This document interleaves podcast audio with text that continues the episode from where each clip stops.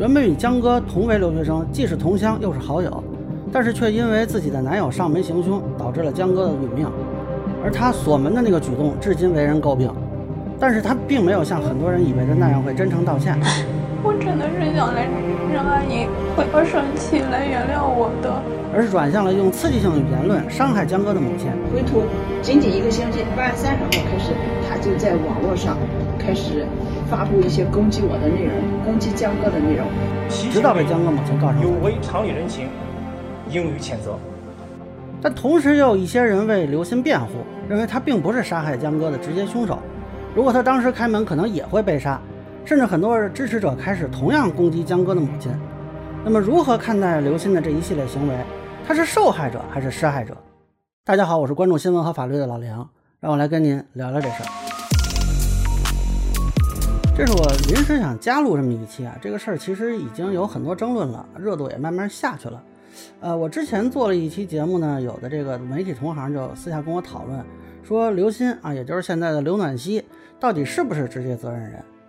这个事儿我想起之前看的一个番剧，叫《多罗罗》啊，我看的是二零一九那版，里边呢有一个角色叫三郎太，啊，本来呢是个武士，带着他母亲去看病，路上遇到了妖怪，他跟妖怪搏斗，结果没有打过，在逃跑的时候呢就抛下了他的母亲，而在慌乱中他回手挥刀，还切断了他母亲的手，等他回村的时候，发现那只手还在他身上，这个时候呢他也是陷入了深深的自责和被人的鄙视中。但是他后来看到同村的人被妖怪杀害，他反而觉得自己当时的怯懦是可以谅解的，于是他开始跟妖怪合作，引诱路人来给妖怪吃。我觉得刘鑫和三郎太呢有一点像啊，就是一开始同样是受害者，但是也同样做错了一些事情。三郎太的问题是他抛下了母亲逃走，而且还砍断了母亲的手；而刘鑫的问题是他把江哥关在了门外，而且还锁上了门。我相信刘鑫至少有一段时间是跟江哥存在友情的，否则江哥也不会允许他到自己家里来住。那么刘鑫应该也没想到陈世峰会真的杀人。至于说把江哥锁在外面，呃，我们善良一点想，可能是出于慌乱，也可能是怯懦，也可能是自私。但是他应该不至于说故意想要置江哥于死地。这个时候，就像三郎太刚刚回到村里的时候，你可以说他做错了事情，嘲笑他的懦弱，怒视他抛下了亲人。指责他的愚蠢，但是大家始终觉得凶手是另有其人。我们心里埋怨他，但是并没有真的把他当成凶手。但问题就在于他能不能面对自己的错误和甘心情愿地付出代价。三郎太的选择是和妖怪合作，而刘鑫在经历道歉之后的选择是辩解，甚至是反击。可能在刘鑫看来，他已经道歉了，却没有获得谅解。那么面对接踵而来的指责，又无法逃避，干脆选择了回怼和反击。但这个时候，我觉得他犯了两个错误。第一呢，你道歉了，别人不是一定要原谅的。江哥的妈妈失去了女儿，她恨你一辈子，埋怨你一辈子，这有什么问题呢？第二呢，如果说一开始啊还能说他锁门等做法是错误，那么到后来他的行为和言论就是作恶了。因为这个时候他明明知道自己在哪里做的有问题，他也很清楚江哥的妈妈完全有理由不原谅自己，但是他选择了去攻击对方，去说对方有什么问题。去故意刺激对方，伤害对方。之前我们可以说他的错误的根源还是陈世峰，那这个时候他的作恶的根源是他自己。他发布的刺激性的言论已经成为他主动的作为，行为的性质已经发生了变化，他从受害者就变成了施害者。其实这种事情并不罕见。老实说，我们每个人面对自己做错的时候，可能都会下意识的想要逃避，啊，想要掩饰。想要替自己辩解，那么有时候呢，甚至也在想说对方是不是有问题，那所以我是不是也不算什么大错？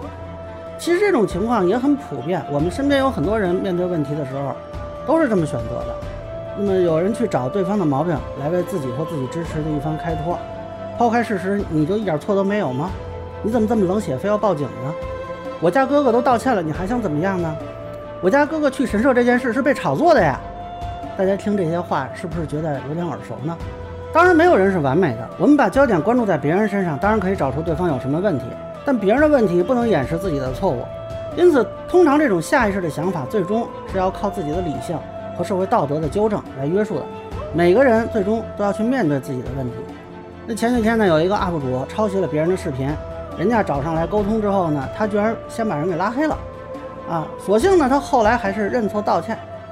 这说明呢，社会道德的约束和他自己的良知理性都起到了作用啊。究竟哪个作用更大，我也不好判断。而刘鑫在事实层面存在信息差的时候，大众对于这件事的道德判断产生了一些分歧。他显然没有经受住考验，而他的家人也没有帮助他真正去面对错误，更有一些人在支持他不去面对自己的错误，去挖掘别人的问题。于是呢，他就在这条路上无法回头了。这让我想起三郎太最后跟妖怪融为一体的样子。恐怕在很多人心中，刘鑫和陈世峰已经被归为一类了。老实说，这件事情本不至于如此。三郎太始终是自己一个人面对问题，而刘鑫是有家人的。如果刘鑫的家人，又或者后来那些支持他的网友，能够帮助他、鼓励他面对自己的问题，或许事情不会发展到这一步。也可能他会骂一阵子，也可能江哥的母亲始终不会原谅他，但他终究只是那个做错事的女孩。而不是现在这个样子。我还是想起三郎太在那部影片的最后，当他被百鬼丸杀死的时候，他也没有意识到自己的问题是什么，而是欣慰于百鬼丸不是完整的人类。他仍然把关注点放在别人身上，这样他还可以原谅自己曾经的怯懦。希望刘鑫和他的支持者能够把关注点回归到他自身的问题，或许事情会不太一样吧。以上就是我对刘鑫一系列行为的一个分析。这期说实话比较主观啊，也可能说的不太对。总之，个人浅见难免疏漏，有朋友不同意见，小伙伴在评论区、弹幕里给我留言。如果您觉得我说的还有一点价值，您可以关注我的账号“老梁不郁闷”，我会继续分享更多关于新闻和法律的观点。谢谢大家。